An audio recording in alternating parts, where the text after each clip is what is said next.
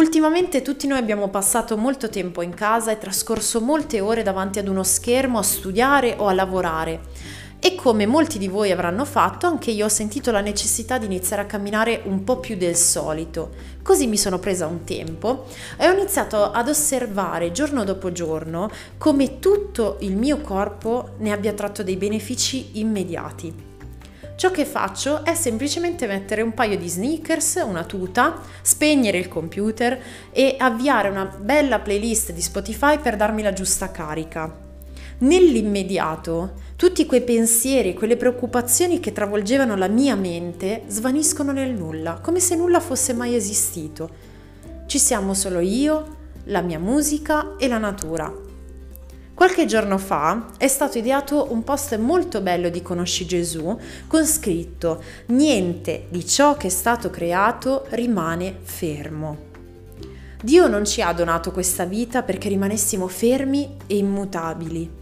Ci ha creati perché noi potessimo tracciare un percorso fatto di crescita, di salite, di discese, di deviazioni, di formazione e di cambiamento. Ma ricorda questo, tu sei il protagonista di questo processo e nessuno ha il diritto di prendere il tuo posto.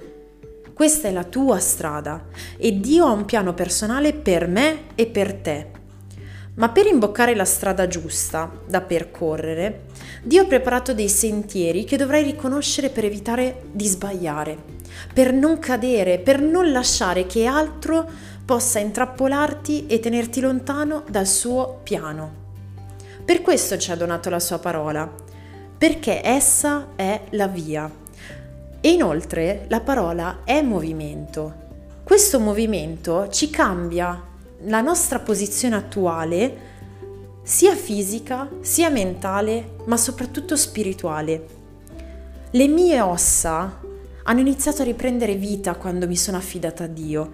Il peso delle mie lotte sono state gettate su di Lui e la mia anima ha iniziato a respirare di nuovo.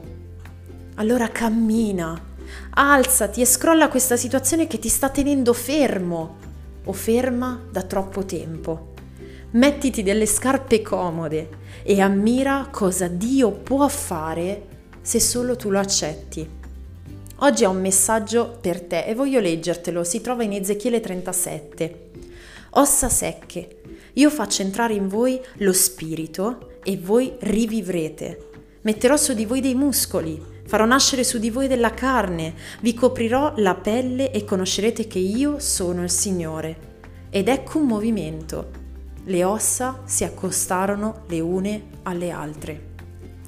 Voglio ripeterti una cosa, non importa quale strada tu abbia percorso fino ad oggi. Puoi ancora decidere di cambiare rotta e rimetterti sulla strada giusta. Gesù ti sta aspettando. Dio ti benedica e conosci Gesù.